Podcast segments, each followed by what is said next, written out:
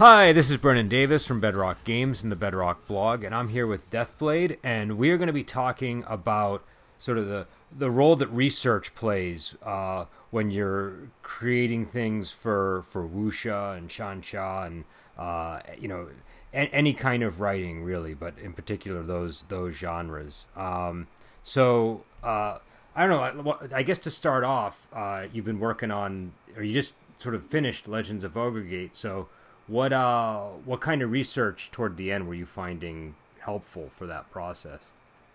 Well, I think Legends of Ogre Gate is a pretty was more difficult than the average story might have been because it was a, an attempt to reflect a certain period of time in Chinese history. And uh, so your the game universe you created, the world of, of Xian, is based on historical China, and I think the the modern day setting of the world is is Song Dynasty China, right? Yeah, it's Song. Yeah, the, I mean it's not right. actual Song, but it's like not Song Dynasty China. Yeah. Yeah, and so, but I was writing a thousand years before that, and so mine was a, more of a reflection of like around the Han Dynasty. And so, for, even me going into it, I was just thinking, oh, all right, you know, it's ancient China, whatever. I've seen a lot of kung fu movies, so I, that's probably easy to do. But no, it's not as easy to do if you're trying to um, make it a, at least a, a, an accurate or semi-accurate reflection. And, and actually, what really brought that home to me was when you pointed out to me that I had char- I had the characters in a scene uh, sitting down at chairs around a desk, and you pointed out, or maybe it was a table eating food or something, and you pointed out to me that uh, chairs weren't even didn't really exist in the time period in China that I was, you know, attempting to reflect, or or if they did, they had just been recently introduced and weren't commonly used, especially in things like restaurants and stuff like that.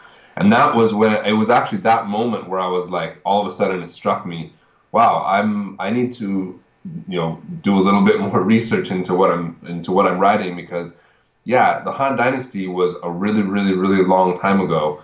And so if I'm going to write in a world that's analogous to that, I can't just you know make stuff up. And so from that point on, anytime I encountered anything from a type of food that they were eating to uh, you know what kind of clothing they might be wearing or what kind of weapons they might be using. Uh, obviously, it's a fictional world, but I tried to do my best to make it um, reflect what it would have been like uh, in that time period in China.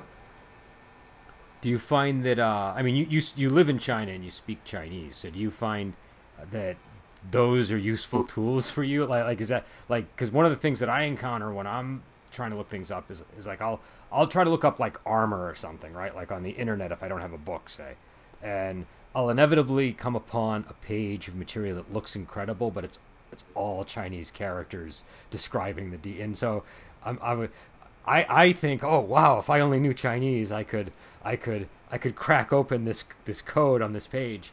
So you must you must have all these opportunities to to to learn, or I don't know, maybe you just find it more overwhelming because now there's like, you know, four times as much material for you to go over.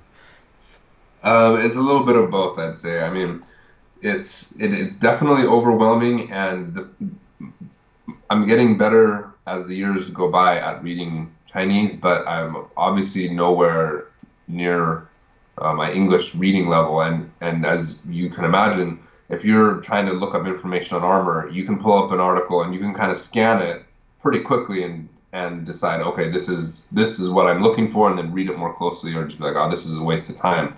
But I can't really scan stuff in Chinese, not not and you know get the main points of the article and then go back to read it. I have to actually read it from the beginning, and so that makes it very difficult.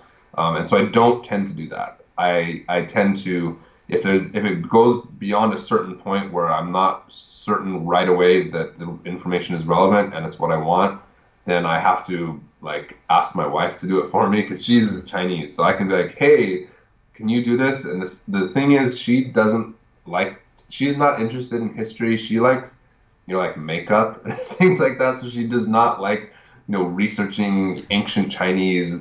Oh, oh, for example, one of the things that came up because this is uh, something from the uh, Wandering Heroes of Gate setting is the ward system in uh in the cities and how they would have um, you know people in charge of certain sections of the city, but they were separate from the military and separate from the police. And and you had asked me about it, and I was curious about it, and you know I forced her to like sit down and read this really long article.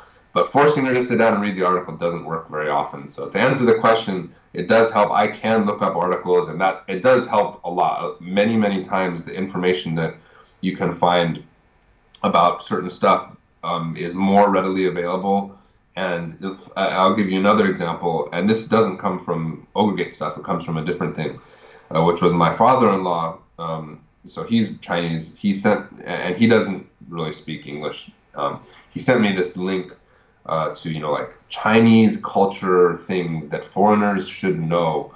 And I knew like 99 out of 100 of the things that, that were on that list, but there was one thing that struck me, and it was a kind of a weapon called the Tong saber, I think, mm-hmm.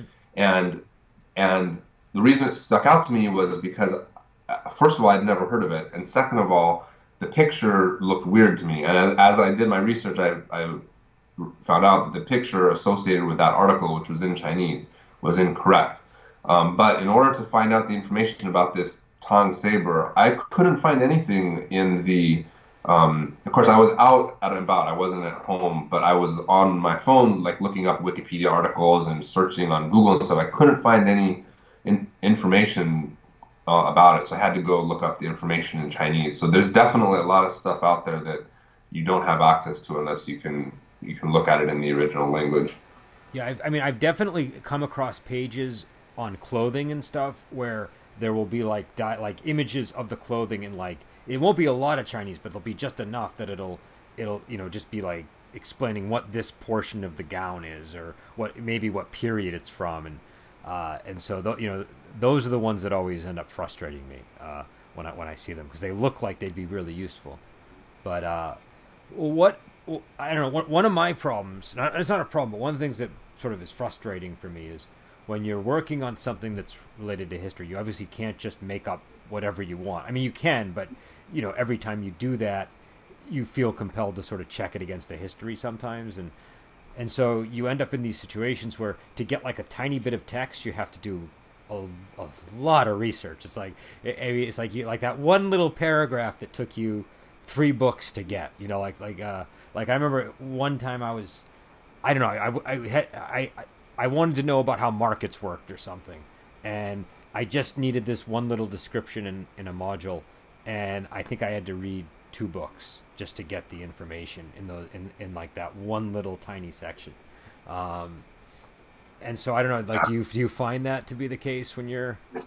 So, yeah, definitely. I mean, whether it was in uh, Legends of Ogregate, I mean, for so for Legends of Ogregate, I mean, like I already said, um, well, when I went into it, I was trying to like emulate the Chinese web novel sort of like format, structure, and practice, where it's um, putting out a high volume of chapters relatively quickly. And I very, you know, it didn't take long before I abandoned that because I wanted it to be better writing and um, more accurate in terms of the historical stuff. And so then every single little thing that came up I would have to stop. So the chapters took me a lot longer to write, and exactly like you. And actually, this came from you as well, because I remember in one of the early chapters of Ogregate, I had the characters eating something. I don't remember what it was. It was like string beans or or something, and you asked me. You were like, um, had those had that been introduced into into China at this point in history? And I was like, dang, I didn't even think about that.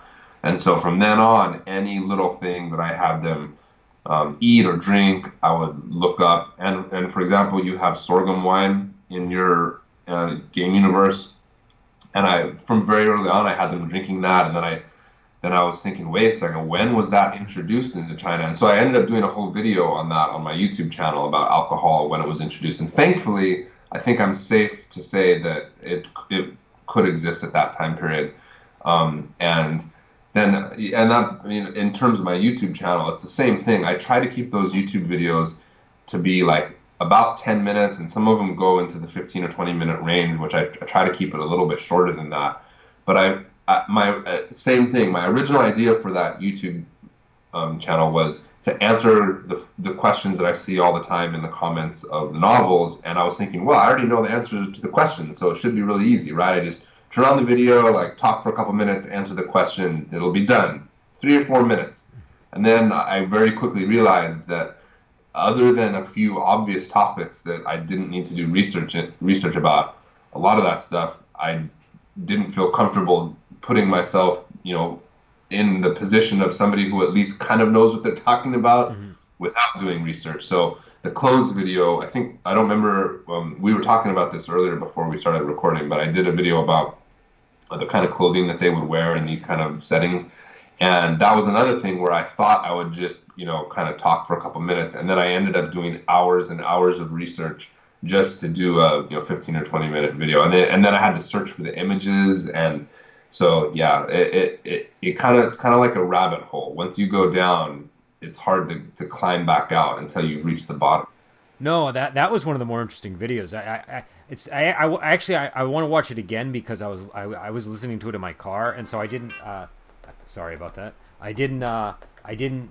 I didn't uh, see the um, I didn't actually see most of the video. I just uh, I just got to listen to most of it. So. Oh, oh yeah, I got a lot of pictures in there, so you got to check that out.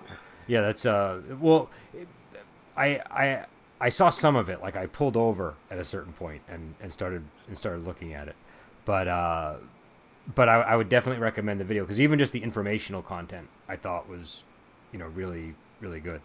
Um, Have you ever run across a situation where like either um, you were like mind blown by some tidbit that you found in your research, or maybe uh, was there ever any time when you, you know, in doing your research, all of a sudden realized you had, you know, made a mistake in your previous assumptions or something along those lines? Yeah, I mean, I can't think of specific times, but I know that's happened to me a lot. Like both of those things. Um, I, I, I think the thing that uh, that always kind of gets me is when I see like technology that like I didn't realize could have existed at a point in time that it did, or or, or an institution that's like really advanced, and you're like, oh wow, they they they had that at this time. You know, those kind of things are the ones that always impress me the most.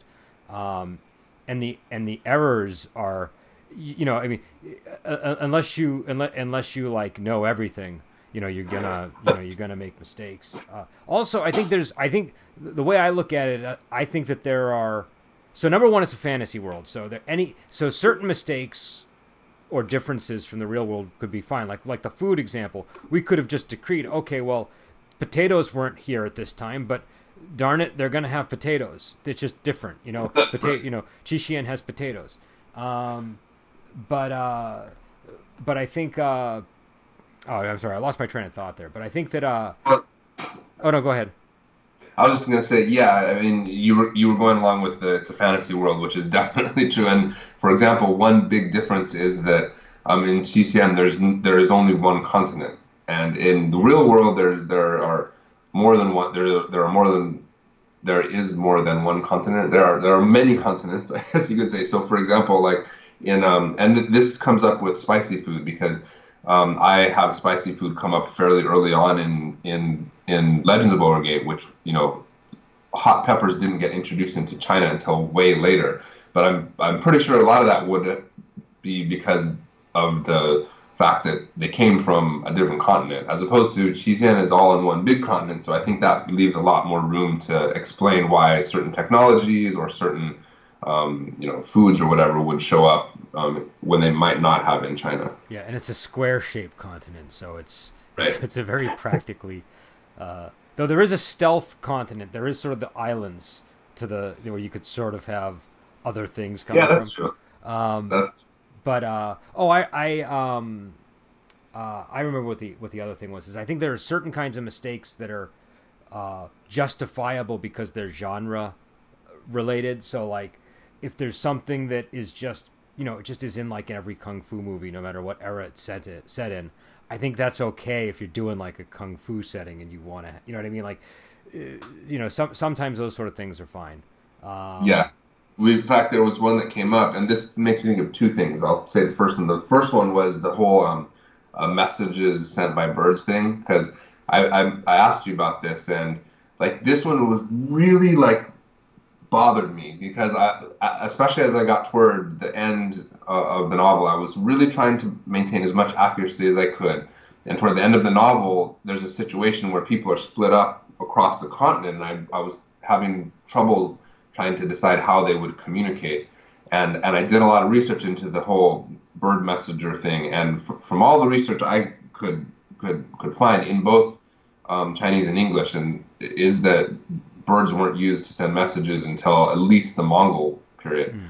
Um, and so I was really think I was really struggling with that. And then you were just like, oh, it's a fantasy setting and kung fu movies all have them, so I think it's okay. And I was like, all right.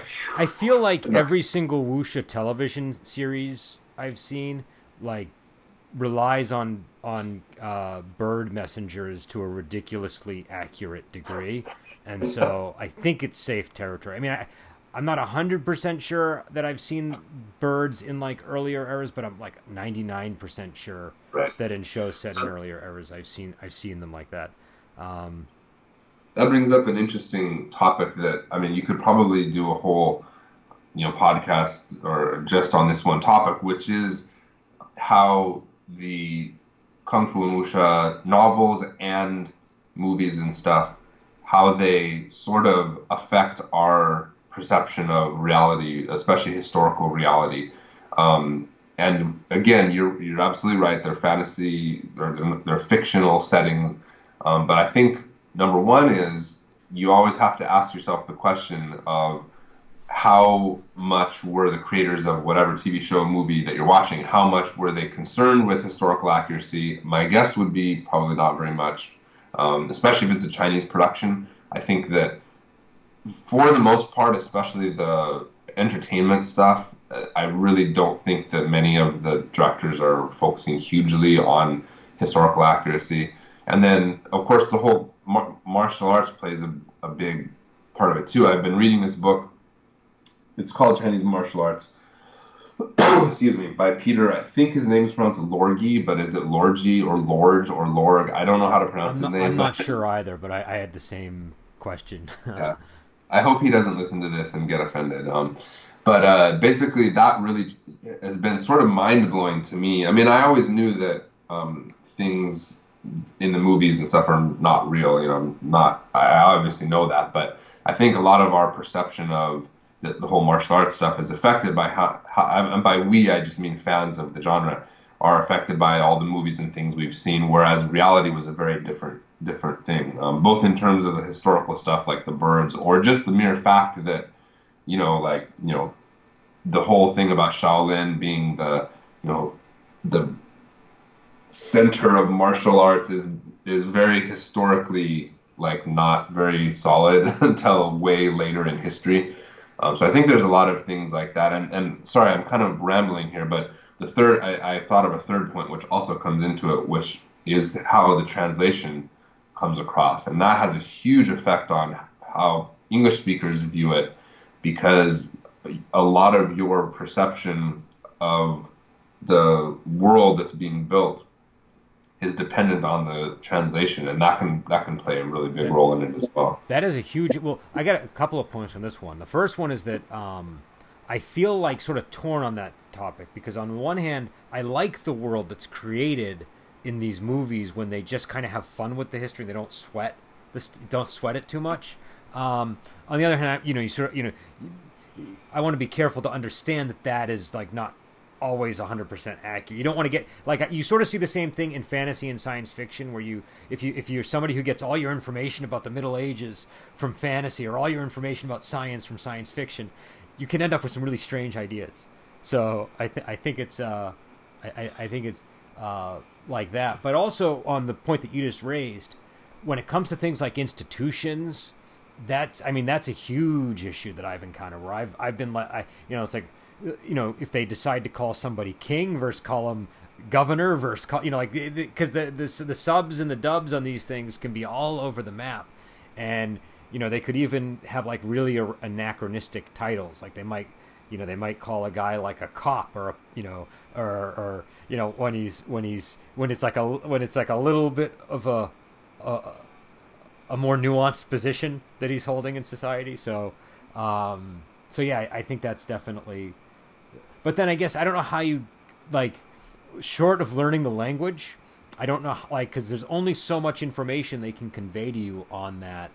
Uh, on the uh, on the subs and on the dubs, and so yeah, you know, I mean that's that's well that's one of the reasons why I've done what I why I'm doing what I'm doing on my YouTube channel is I'm trying to get as much sort of like accurate, relatively accurate information there for people to have access to, and like the yeah the sub the subtitle and dubbing situation is um, can be very problematic because one of I mean there's many problems. One of the problems being that sometimes the translator's attitude is that oh this is this is stuff that Western audience either A wouldn't be interested in or B wouldn't understand, so they decide, oh, we just won't translate it. Like literally, they'll you know they'll they'll just leave stuff out because they think it's not important. And then there's the whole like obviously um, you only have a limited space with the subtitles. I mean, people can't read; they can only read so quickly, so you can't include every single little aspect, and you can't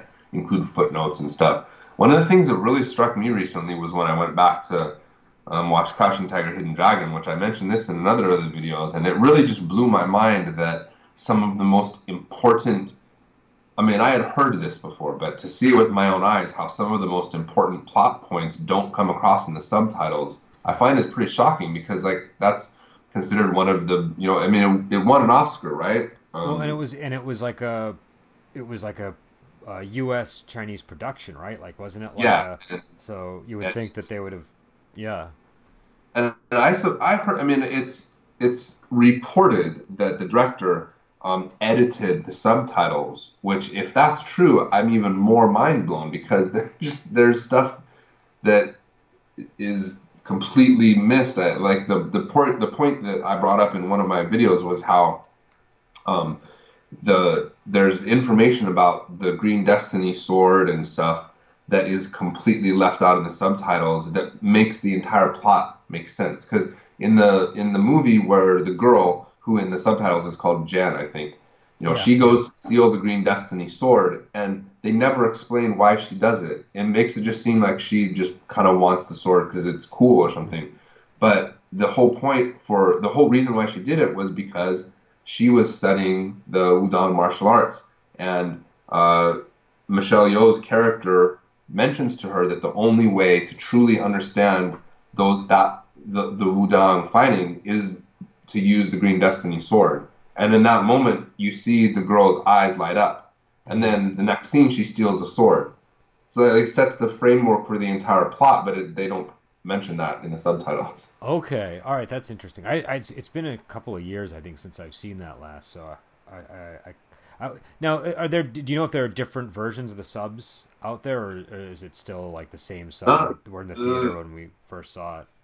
Not, I mean, maybe a fan has. I really don't think anybody has gone back to fans of it, and the, and and and I remember that line, that scene from the first time I saw the movie and the subsequent times that I watched it over the years, and it's been a few years since I watched it, but when I went to find that scene, the subtitles were exactly how I remember. Mm. Um, if you go and watch my video on swords and sabers, I have a, I have it re-subtitled correctly, and in the original subtitles, basically, um, Jen, the girl, says to Michelle Yeoh's character, she's like, "Oh, you know, you're um, you're a fighter, right?" And in the subtitles, Michelle Yeoh's character basically says, "Yes, but I prefer the the machete," she calls it, or the saber. She's and then she says some moves are just appropriate for the sword or something like that. That was it. And so I I went back to find that clip for the video because I was talking about the differences between swords and sabers.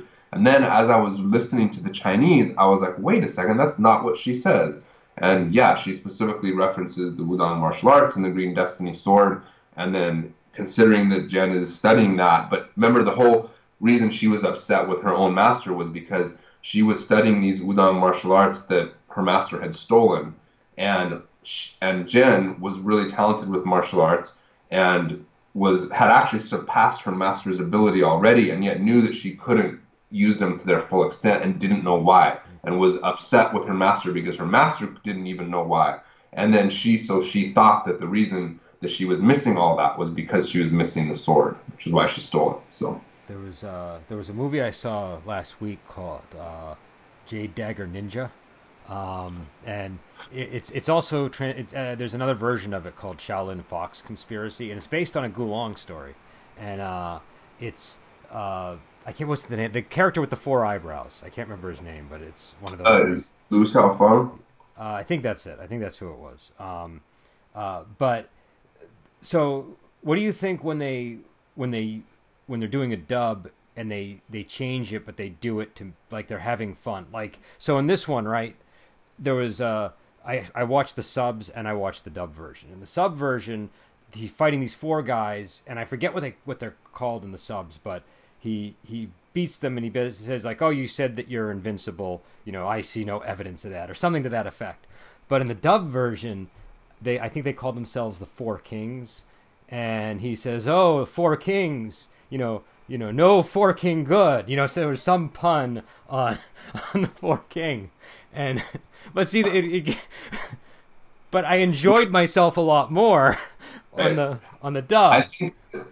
I mean, I um, like when it comes to humor. I'm very open to um, being flexible. I when I do translations, I definitely um, cater to the like like so I was talking with the author of the books that I translate and he um, he actually proactively or I don't know what the right word is I didn't I didn't mention what I felt about it he basically echoed my own sentiments which was he said that you know the point of his writing is to you know elicit emotions from the audience basically and that that should be the main goal um, it's hard to say with you know the scene you're talking about I wouldn't I mean, I, I wouldn't be surprised if in the Chinese he makes some pun or joke about it, and so maybe the they try to carry that across. And I definitely do that. All um, like one perfect example is in the the novel I translated, "I Shall Seal the Heavens."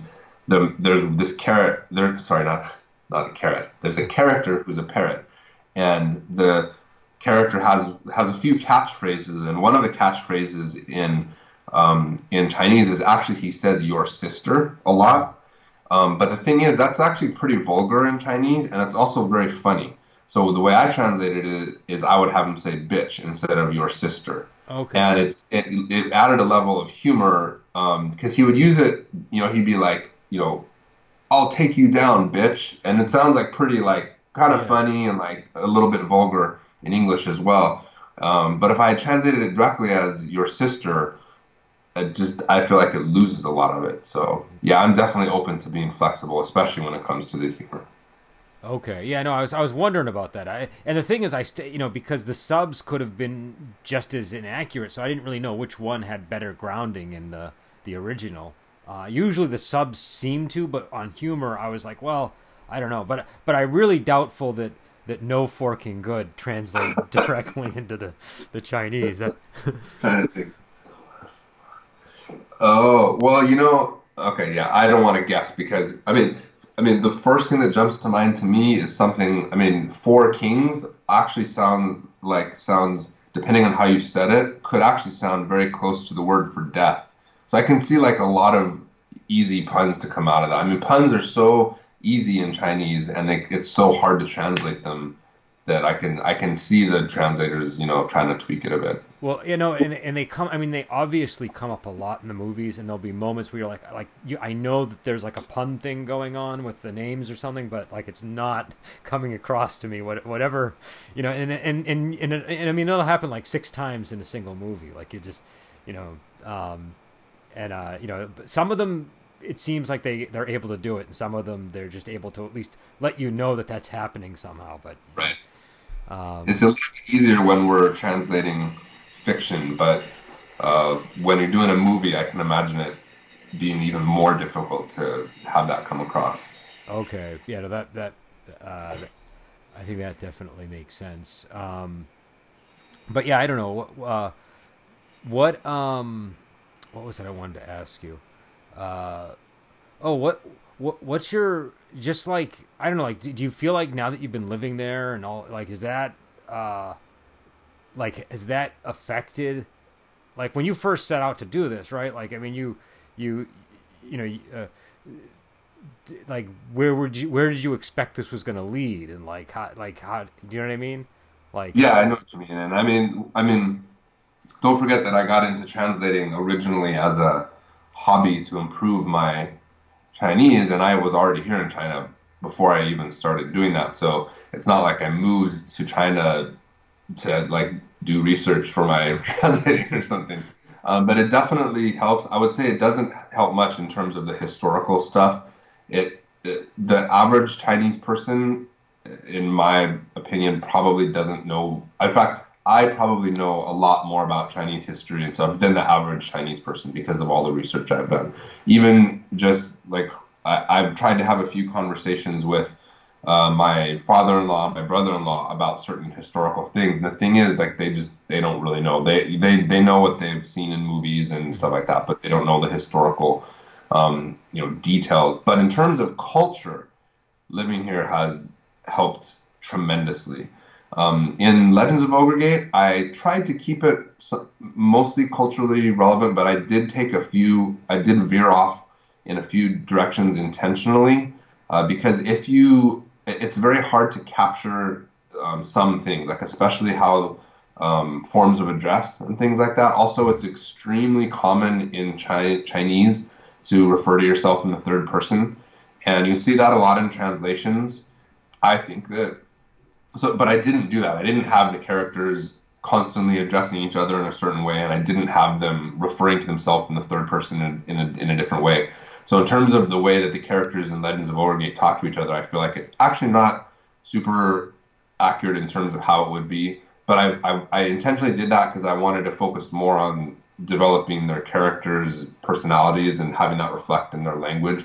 Uh, anyway, the point is just being here in China and being around that constantly definitely uh, helped. And I I think that this is one place where Legends of Ogre Gate is is ha- has an advantage over some of the other uh, wuxia and xianxia related fiction that people put out because I noticed this in so there's a book called Unsouled by Will Wight, and I would definitely recommend it to anybody who hasn't read it. It's a he's a, a Western writer and he has original fiction that is based in, an, in a fictional fantasy Asian inspired world. So it's not supposed to be China or anything like that. Um, and, and it's really well written and it's fun and stuff. So I definitely recommend it. but the thing that jumped out to me immediately when I started reading it is that it did not seem at all like China. Okay. I think a lot of a lot of Western writers tend to do that because China is so different and so there's so many things about it that are not like Western culture that they tend to try to make their Asian inspired and wuxia inspired and xianxia inspired fiction more Western like to me. So I feel like Asia, uh, Legends of Ogre Gate, I feel like is pretty culturally accurate in terms of how the characters act and respond to different things, and that's one advantage it has. Okay, okay. Is there is there like a specific thing that you find like people tend to do uh, when they're like like I don't know like like a, a trap that you can fall into if you're not aware that it's you know there's well, it's I, I, don't know if there's any if I could put it into a, you know a a, a, a sentence or two, but um, I sort of touch on this in the video that I did on face, which is a lot of times the things that come across as being silly in Chinese stories and fiction and stuff. A lot of a lot of times they're actually not silly. they're real. But Western people tend like especially the things to do with face and and I and I remember when I was reading specifically it was uh, Smiling Proud Wanderer I think the translation the fan translation of that. I remember a scene where there were these Shaolin monks who at the time I was thinking they were just acting so so unrealistically because of the face situation that was involved in their fighting and stuff. And but later I came to realize that it, it wasn't really that unrealistic after all um, and so I think that's one trap, and um, but it's hard to really it's hard to understand those things without doing a, a lot of digging into Chinese culture, and, and I think being a part of it really is is something that helps a lot. Okay, yeah, I would I would imagine. I mean, I I, I you know the I, I mean again I, th- I think you know the, the the movies are often the the the only window that we have.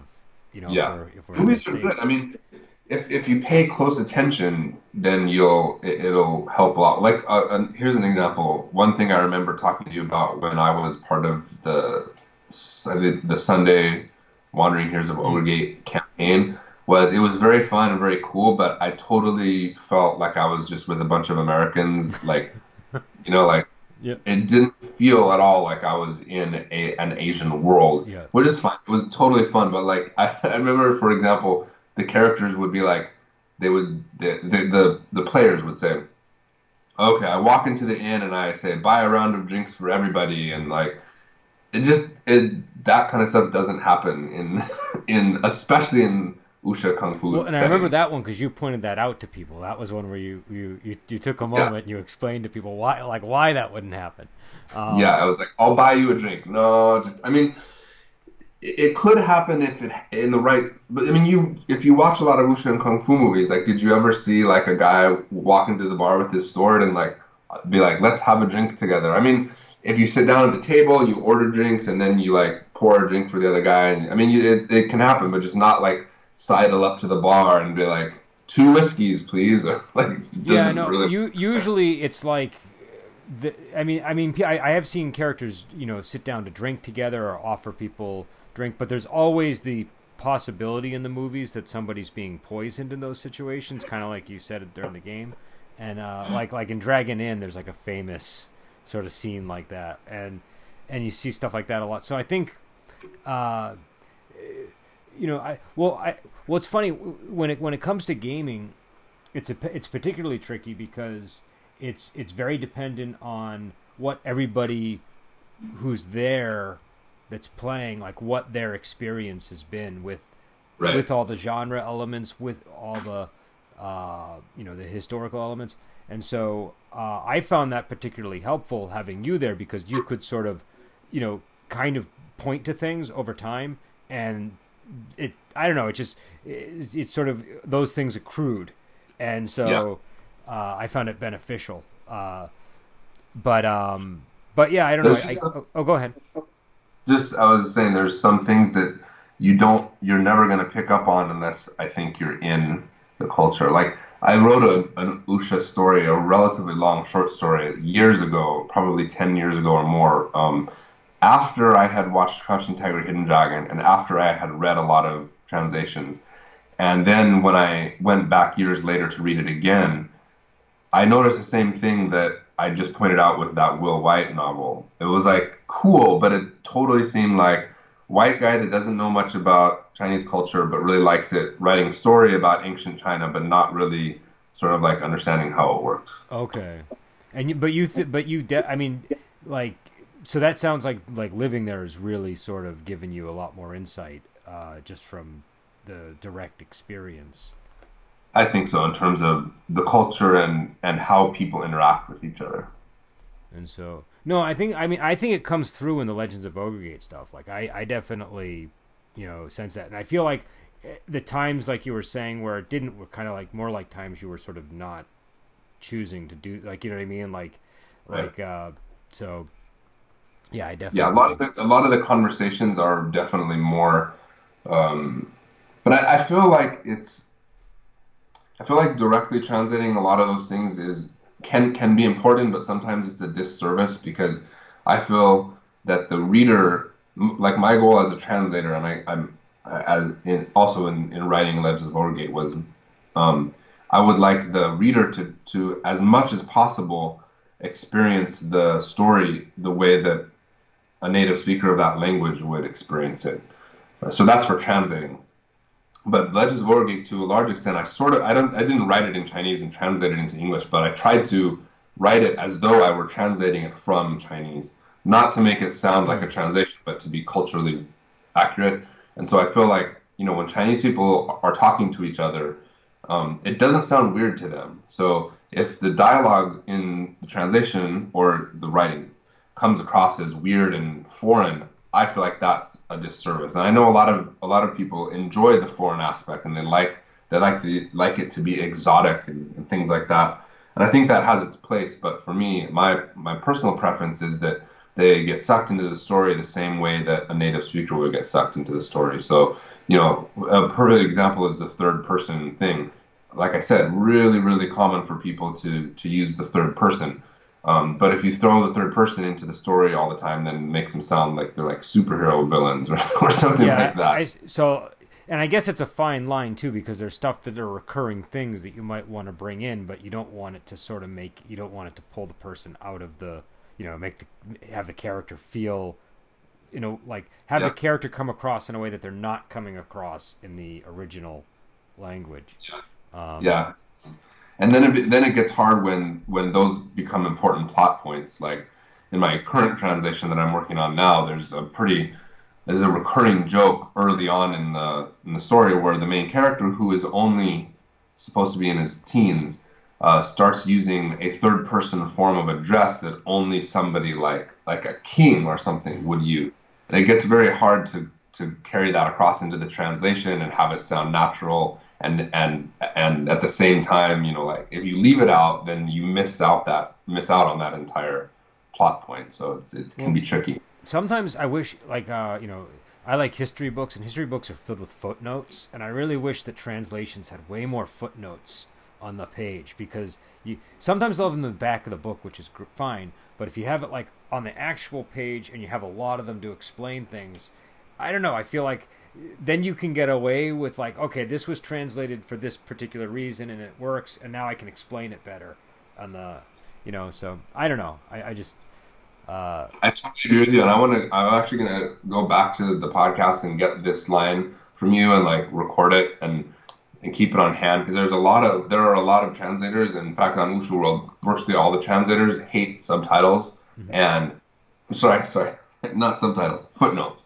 Um, and they're like really against footnotes. Like I don't ever want to have footnotes. I hate footnotes. But I'm like I've the opposite. Uh, like you, I remember reading things like um, Three Kingdoms and Water Margin and or Outlaws of the Marsh and and I and actually um, Smiling Proud Wanderer, the original translator Lanny Lin or Lan, um, he included at least five or six footnotes per chapter with cultural stuff, and I really liked that. I thought it helped a lot. That was a fan translation, though, right? That wasn't like Yeah, yeah. There's no licensed translation of that yet.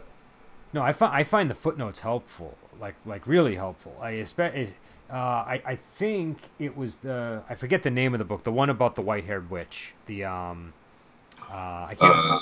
recall the exact name of it, but I, I if I remember, I think the one that I read had a, bunch of footnotes, but they were super helpful. Like they were like, oh, just so you know, this is like you know this is a reference to the emperor, you know, like the, eh, and and and in a lot of translations, these these notes wouldn't have been there, and it and uh, you know, it's useful. It's just useful to know that you know, oh, you know, I need my atten- you know, to draw the reader's attention to something or explain something. So, um, but they are more work, I guess. So I don't know. Maybe that's another aspect of it. Like it does add another level of grind for the Yeah. for the I think some I think some translators feel that that it, that a good translation shouldn't need the footnotes. Um, it's hard to say. I mean, if you're especially in nonfiction, I mean, nonfiction's a different story, but with fiction, I, I can see the point where having you know five footnotes per chapter can interrupt the process of reading. And I, I nowadays I do try to avoid it as much as possible, and I'll be more liberal with the translation. So, for example, perfect example is the idioms. Um, it early in my translations, what I would do is I would like directly translate the idiom, and then I would have a footnote to explain what it meant in English. Or sometimes I would just translate it directly into English and then put a footnote to explain what the Chinese meant. And nowadays, what I tend to do is I kind of do a little bit of both. Like I'll say, um, like in the narrative, it'll say something like, uh, uh, "As the ancient saying goes," and then I'll put the actual direct translation. Then I'll put comma, and then I'll say, and then I'll provide an explanation for how it pertains to the story. So um, that kind of gives the best of both worlds, I guess. Okay. Yeah, I guess I guess where I find it most frustrating when they're not present is if you have like say a monster and like the translator just you know you, you know okay this is a vampire or something or whatever they translated it as, uh, and they don't explain it. That's you know because because then you can you can get stuck thinking oh it's just okay vampire all right I know what a vampire is and then no it's not a vampire it's something a little more specific than that. Um, you know, or you know, just that that sort of thing, and I, I, I encounter that a lot when I'm when I'm reading stuff, and so uh, I don't know. Same I, I, like oh, go ahead. I mean, I, I can sort of see the thing about a good translation shouldn't need footnotes, but also I don't think like translation's not like poetry, right? It's not like it, it's it, it's there's information in there that you might not like if you because you're making choices when you translate, and when you make a choice, something might get lost, and so I see that the footnote is like a way to salvage what would be lost. I would think.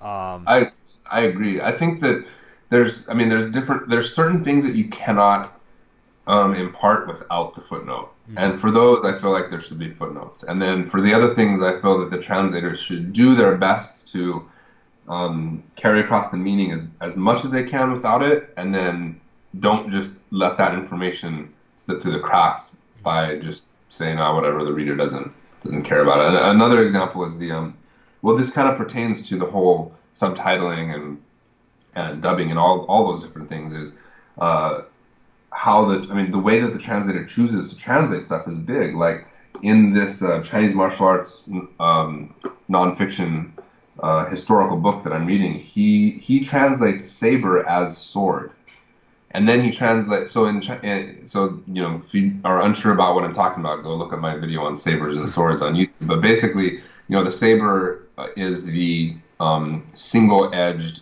curved blade that you see in all the kung fu movies, and then the sword is the double-edged straight you know gentleman's weapon, which in um, is the oxtail dao and the jian sword.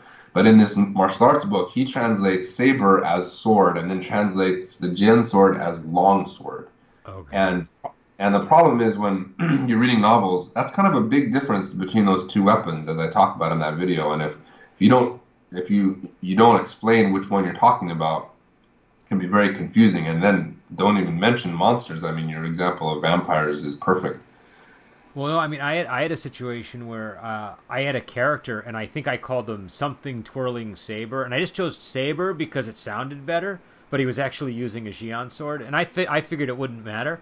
But my, my, my players noticed, and uh, and one was like, "Hey, Brendan, uh, you know, not not not uh, uh, all sabers are swords, but not all swords are sabers," and uh, and so Yeah, Um, exactly. But uh, but yeah, so I think I think that's just one of those things. Um, but yeah, so we're we're coming on uh, 50 minutes. So I don't want to keep you too long. But is there is there anything else we didn't cover that we wanted to talk about before we? I think we hit the main points. Um, I, if yeah, me and you could probably just talk for like hours and hours about all this stuff. So um, so yeah, so I guess we'll. So oh, we should say, Legend of Ogre Gate is all available now. Like that's uh that's that's ready to read. The cha- uh, you dropped the chapters last week, right? So Yeah, so the whole thing is on Wuxia World, and um, I'm I'm currently in the process of editing it to release it in ebook and maybe printed format. And definitely, you can check it out on Wuxia World, um, or if you want to wait, the I'm going to be tweaking and cleaning up the entire story to make it a little bit more readable, fixing some of the mistakes. So you can also wait for the the officially uh, book ver- the officially published book version if you want, or go on to Wuxia World in the originals section. I think is where it is right now. Okay, and um, and yeah, so uh, so again, and also, uh, uh what's uh, the your, your YouTube channel that we mentioned as well, so that uh, Oh right, just Deathblade. You can search for Deathblade on YouTube and it should come up. Uh, I'm the username is Deathblade. okay, so so all right, so we're gonna let you guys go, and uh, and we'll we'll talk to you later.